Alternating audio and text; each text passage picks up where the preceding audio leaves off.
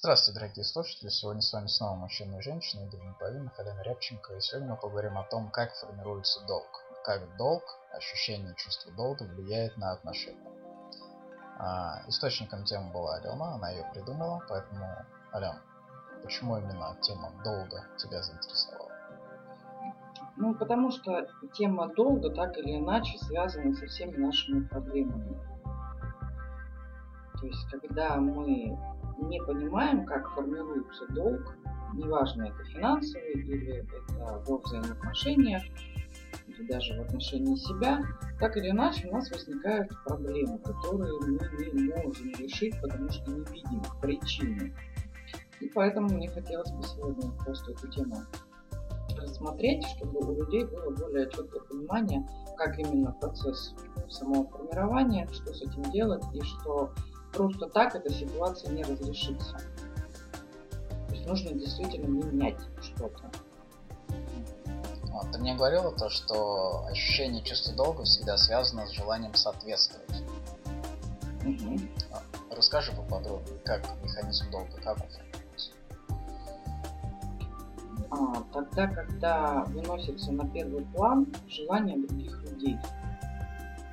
То есть я сначала действую или даже ставлю цели, чтобы угодить, для того, чтобы получить любовь, а потом уже я рассматриваю вообще какие-то свои желания. То есть первично на первый план выходит цель именно восполнить дефицит любви.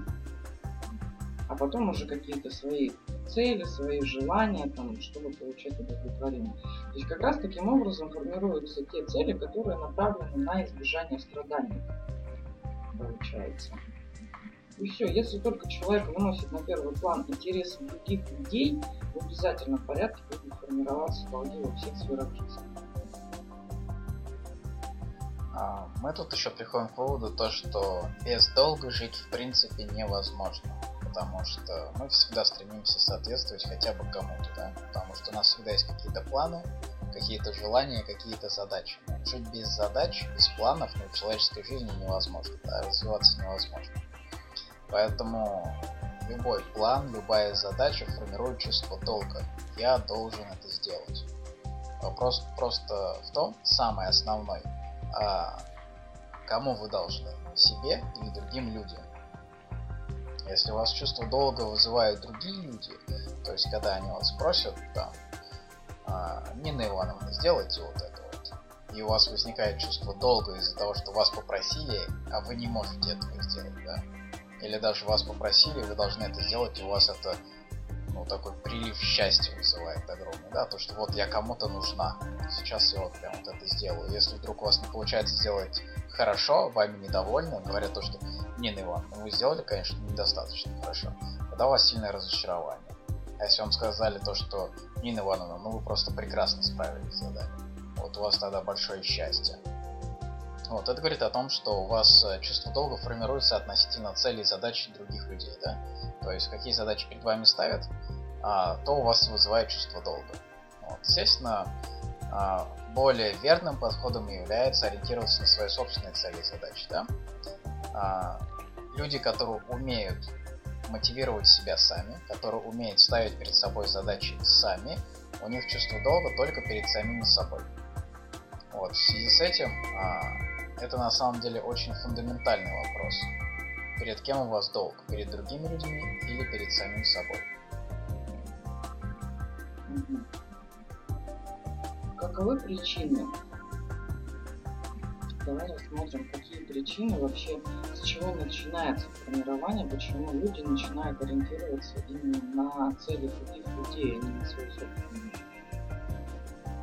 Ну, это, безусловно, идет из детства, да, все зависит от того, как родители вели себя. То есть, первые люди, перед которыми у нас долго формируется в любом случае, это наши родители, да? Потому что они очень важные люди, они просят нас что-то делать, если мы не делаем то, что нас просят делать родители, или делаем это плохо, и они нас критикуют, у нас это вызывает очень сильную боль.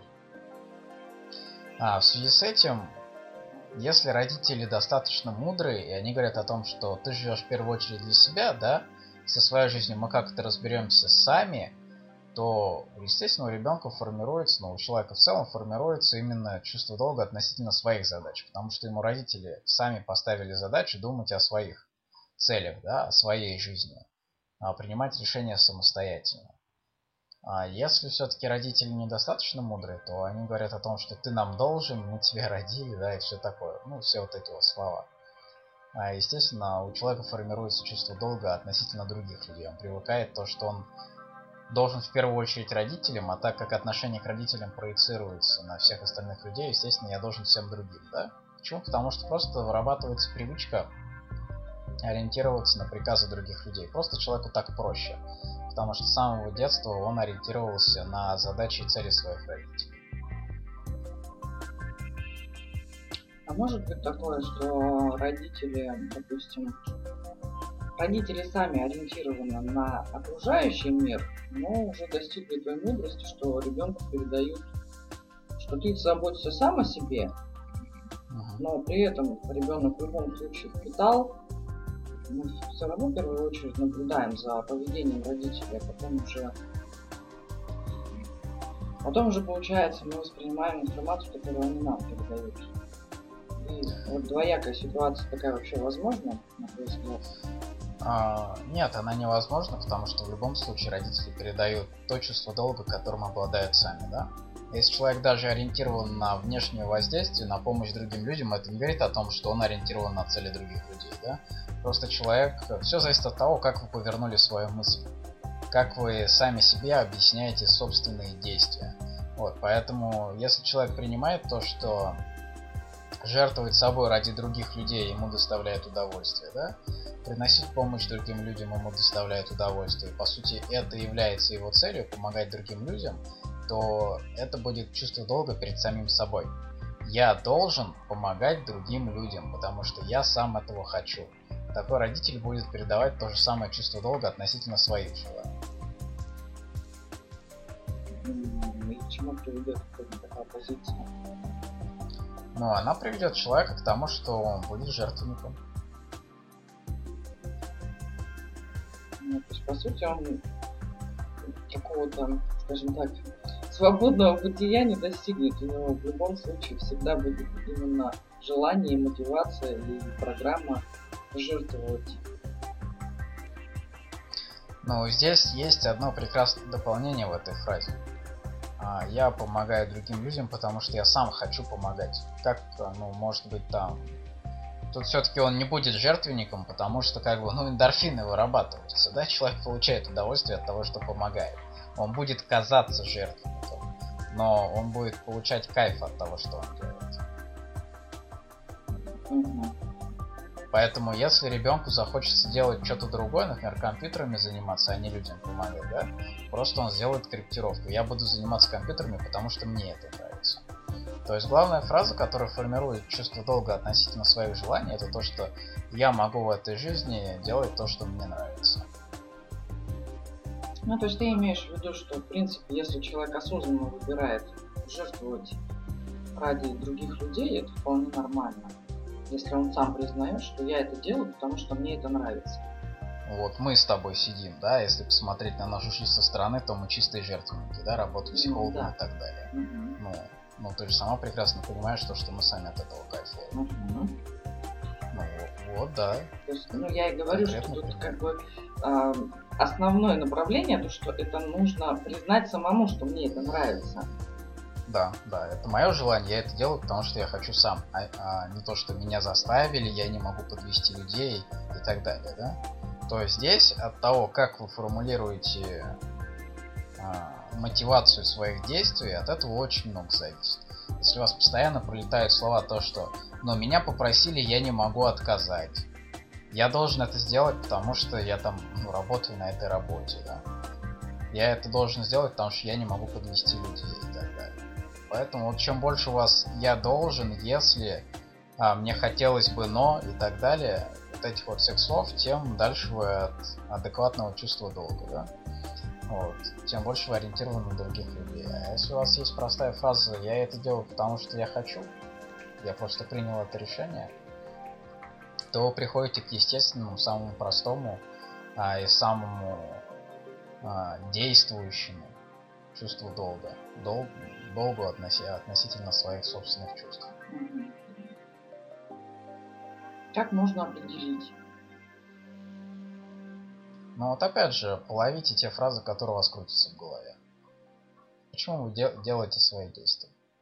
Потому что вы должны, потому что вы не можете отказать, потому что так правильно, потому что если вы этого не сделаете, вас осудят. Или потому что вы просто хотите это делать. Ну, для женщины у меня очень простая рекомендация. Если вы часто испытываете чувство обиды и чувство вины, значит вы делаете не то, что хотите. Но тут стоит добавить то, что как бы женщины очень склонны к неадекватному чувству долга, да? Чувству долга относительно, относительно других людей. Потому что просто повышенная ориентация на зависимость, на то, чтобы жить ради других. Да, то есть если вами управляет именно не ваше желание, а чувство вины или какая-то обида, то в любом случае, значит, вы ориентированы в первую очередь на других людей и не с целью получать удовольствие, а именно чтобы угодить. Именно чтобы получить одобрение, получить какую-то положительную оценку. Да, здесь просто у женщин есть убеждение то, что если я не буду угождать, то я не буду нравиться. Потому что любить меня просто потому, что я такая офигенная, ни, ни, ни у кого не получится, да, потому что на самом деле я не офигенная. Хорошо, а как, как влияет вообще вот это вот э, чувство долга, нездоровое чувство долга на взаимоотношения? А, получается у нас то, что чтобы прийти к адекватному чувству долга, чтобы ориентироваться на себя, нужно нравиться себе, да, нужно считать себя классным человеком. Тогда у вас не будет сомнений относительно того, что вы можете кому-то нравиться. Вот. Пока у вас низкая самооценка, пока вы не уверены в том, что вы действительно интересный, привлекательный, а, глубокий человек, у вас будут проблемы с тем, чтобы выстраивать адекватные долговые отношения, так что ли скажем. То есть э, я тебе ничего не должен, ты мне ничего не должен. Да, я просто хочу вот это вот. Если ты хочешь то же самое, то давай вместе. Если не хочешь, то давай не будем вместе, да. Поэтому начинается постоянное заставление. Я должен тебе, ты должна мне. И начинается взаимное насилие в отношениях. Потому что люди проецируют на друг друга долги, так скажем, взаимные. Да? Но я же делаю то, что ты хочешь, но сделай то, что я хочу так далее. Ну, чаще всего мужчина, естественно, говорит о том, что ну, ты делаешь и делай, а я не буду делать, да? Потому что у мужчин обычно самооценка получше. И получается конкретный перекос в отношениях. Женщина делает все для мужчины, мужчина срет на женщину. Ну, естественно, женщина начинает морально умирать в таких отношениях, потому что ее самооценка продолжает понижаться. Мужчина, конечно же, бросает такую женщину, потому что она становится абсолютным овощем. Mm-hmm. Ну вот так отношения разрушаются, потому что женщина сама считает изначально то, что нормальные долговые отношения это когда я действительно должна делать то, что хочет мужчина. Это неадекватный подход, он приводит к разрушению отношений. А считает она это, потому что она уверена, что если я не буду делать то, что хочет мужчина, он меня бросит.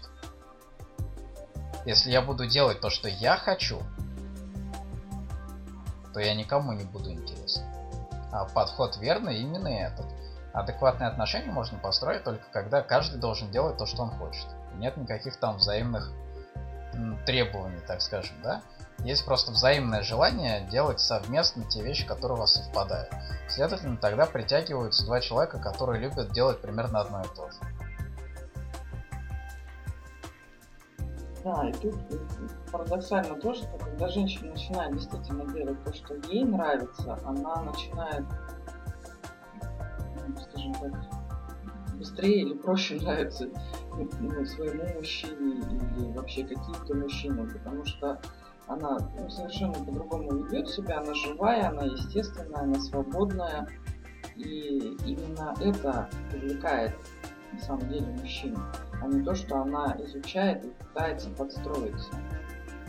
Правильно. Женщина как бы искриться начинает, привлекает внимание, да, привлекает тех мужчин, которые примерно на той же волне.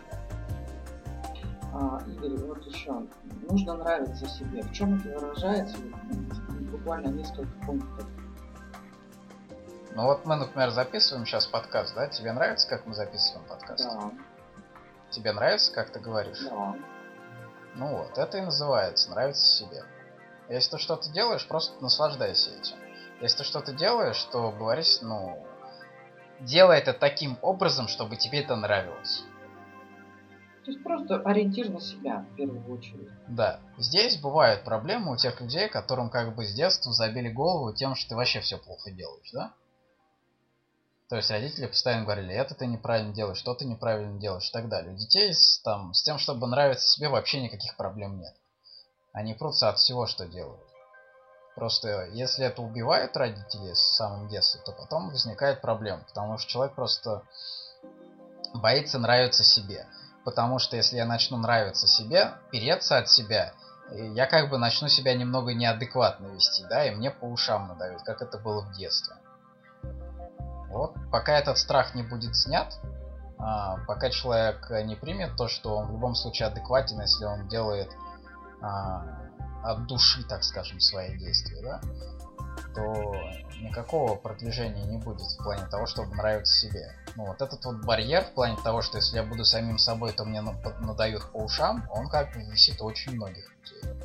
Но с этим барьером невозможно нравиться себе. Следовательно, с этим барьером невозможно выстроить адекватное чувство долга. Да? Следовательно, с этим барьером невозможно выстроить адекватные отношения. Да, то есть получается, когда, когда вы считаете, что вы должны, вы автоматически считаете, что вам должны. Да. И, соответственно, если вы будете себя каким-то образом подавлять, как-то подстраивать, носить какую-то маску, соответственно, вы другого человека будете заставлять что-то делать. Если он не будет этого делать, если он не будет соответствовать каким-то вашим ожиданиям, то вы будете высказывать претензию. Почему это происходит на автомате? Потому что вы требуете от себя этого. И для вас является нормой требовать от другого человека продавлять себя. Да, мы всегда требуем от других людей то, что требуем от себя. Поэтому здесь просто автоматическая работа мозга, да? Я, ну как это конкретно в мыслях звучит у вас в голове. Я столько делаю для тебя, а ты для меня не можешь сделать даже самый маленький, маленькой вещи какой-то. При этом, естественно, вы не спрашиваете у того человека, нужно ему, чтобы вы жертвовали ради него чем-то или не надо, да? А, в связи с этим формируется обида. Обида то, что вы вроде бы любите, да? На самом деле для человека с неадекватным долгом а, вот это вот жертвование собой это проявление любви.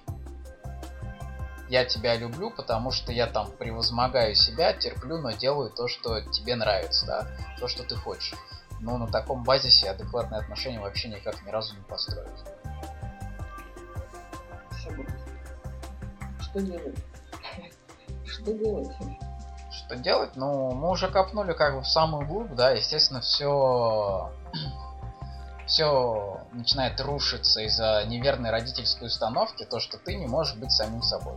То, что когда ты а, естественно, в естественном виде ты все делаешь неправильно, ты плохой, да? То есть вам в детстве давали по ушам, когда вы а, делали то, что вам нравится. Вот, из-за того, что это было, вот у вас, э, грубо говоря, вся взрослая жизнь не идет под откос. Пока э, этот барьер не снять, пока эту негативную родительскую установку не снять, прогресса никакого не будет. Тут даже не столько, ну, очень важно вот эту критику от родителей найти, рассмотреть. И еще важный момент, тогда, когда родители равнодушно относятся, не заинтересованы. Потому что для ребенка важно одобрение на первых порах жизни, он сам не в состоянии делать себе оценку. То есть он хочет радоваться, и он как бы делится всем, что внутри него происходит. И если это не принимает, он начинает тоже автоматически закрываться. То есть важно не только критика, но еще и просто одобрение, принятие вот этого вашего естественного состояния. Если этого не было, то ну, проблемы естественный процесс. Да, потому что как бы отсутствие мнения, да, ребенок считает за негативным автоматически. Потому что как бы ребенку необходимо проявление внимания к своей персоне, чтобы он считал себя адекватным и нормальным, да? Но любовь от родителей необходима для адекватного развития. Поэтому, если у вас в детстве не было одобрения, то да, у вас как бы большие проблемы. То есть вот эту вот родительскую установку, то что ты какой-то неправильный, да, она сидит у вас. Ну, естественно, снимать ее только с помощью психологов. Ну, друзья вам тут никак вообще ни разу не помогут, потому что, скорее всего, если вы подружились с этими людьми, у них такие же барьеры, такие же родительские установки. Поэтому вы как бы в своем вакууме крутитесь, и вырваться из него достаточно сложно. Вот. Но психолог это тот человек, который просто сможет на ваши проблемы посмотреть как бы с высоты птичьего полета, да? То есть увидеть суть и выложить вам ее. И со стороны дать вам нормальное направление на исправление ситуации. Да, то есть получается ваше окружение, оно уже сформировано, исходя из вашего самовосприятия.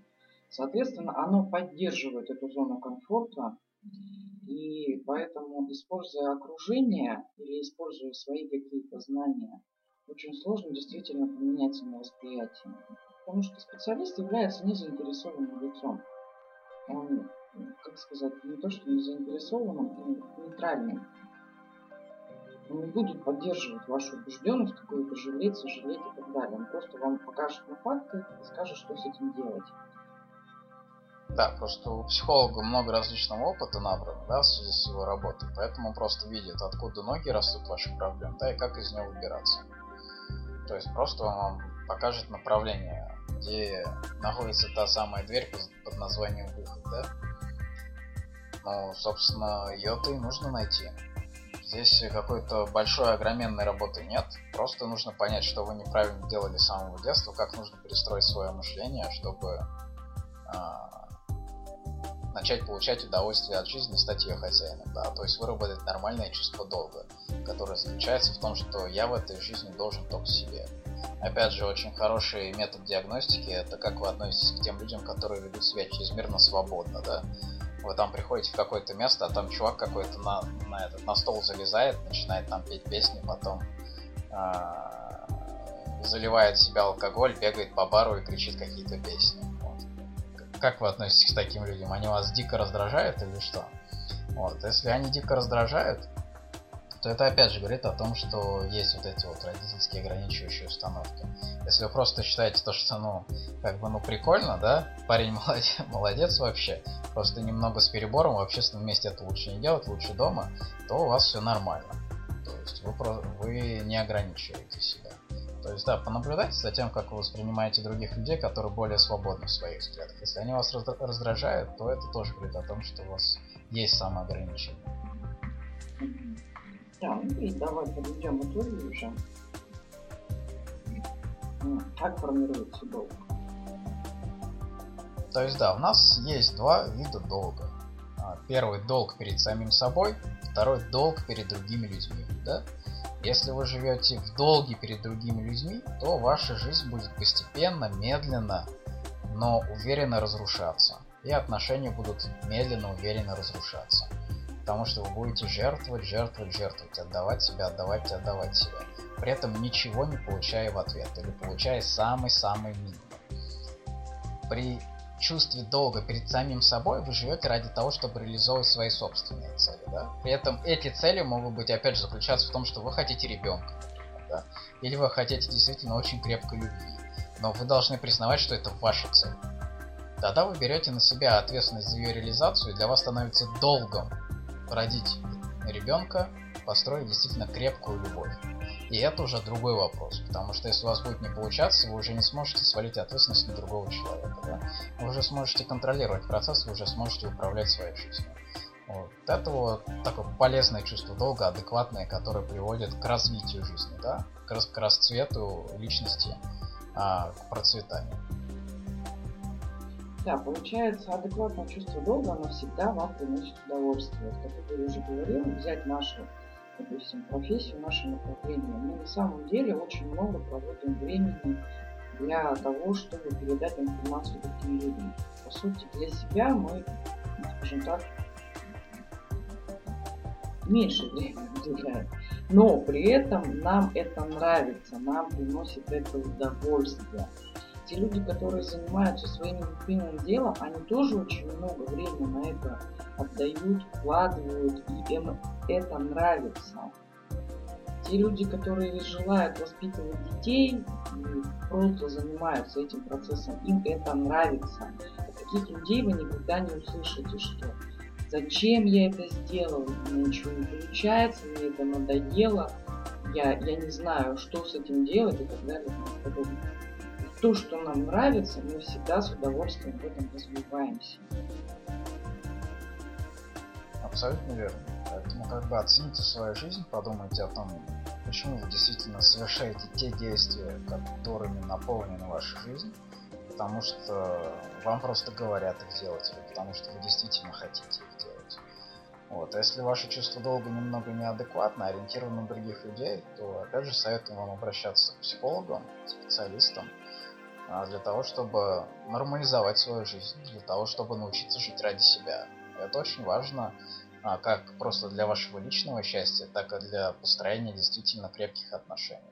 Потому что, как мы уже говорили, неадекватное чувство долга, оно разрушает отношения в любом случае, в 100% из 100. От этого просто невозможно уйти, потому что вы будете обижаться на своего партнера из-за того, что он жертвует ради вас так же, как вы жертвуете ради него.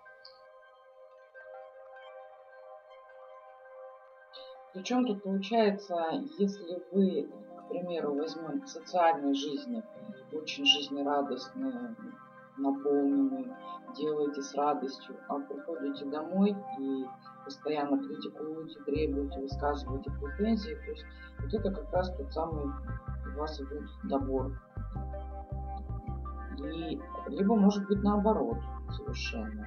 Вы дома, у вас все замечательно, великолепно, вы наполнены, радуетесь, а выходите в социум и начинаете критиковать, агрессировать, начинаете гневаться, злиться с поводом без, вступать в какие-то разные конфликты. Это вот все свидетельствует о том, что у вас как раз баланс не достигнут. Вы просто в более удобной обстановке все те обиды, которые накоплены, сливаете, так скажем. Но обиды вы в любом случае накапливаете, потому что вы по каким-то причинам живете не ради себя, вот, а ориентируетесь на долг перед другими людьми. На самом деле, естественно, вы никому ничего не должны, просто страшно это принять, тогда непонятно, как вообще жить, да? Как вообще себя мотивировать, потому что у вас навыка ну, абсолютно не развита. Ну, собственно, в этом помогает работа с психологом. Да? Вот. Вам не только намечают дорогу, но вам помогают а, развить те навыки, которые необходимы, чтобы просто идти по этой дороге, да, и не падать. Ну да, получается осознавать свои желания и вырабатывать мотивацию для реализации этих желаний. Ставить цели и действительно вырабатывать естественную мотивацию, почему я это должен делать, зачем я это должен делать, почему я достоин этого и так далее. То есть, по сути, выстраивается совершенно новая программа поведения. Да, а это, естественно, абсолютно новая программа мысли. Если вы там пришли к психологу, он просто вам сказал, ну вы неправильно живете, надо жить по-другому, это значит, что вам ни разу не помогли. Да? Вам обязательно должны объяснить, как. Как мне нужно мыслить, чтобы жить новой жизнью. Да? Это обязательно разбор мыслей. Это достаточно глубокая работа, достаточно длительная. Там, ну, раньше, чем за 10-15 консультаций, даже не надейтесь, то, что какие-то результаты стабильные будут. Да? А, нужно полностью переработать свои мыслительные процессы. Потому что сейчас они у вас направлены на то, что я сам не могу, мне нужна задача снаружи, а я должен нравиться другим людям, чтобы получать любовь, да? Как мне получать любовь от самого себя? Я же какой-то нехороший, не да? Я не умею радовать а, самого себя. Как это вообще делать? Неизвестно абсолютно. Вот на консультациях у психолога это все и скрывается, как это все делать.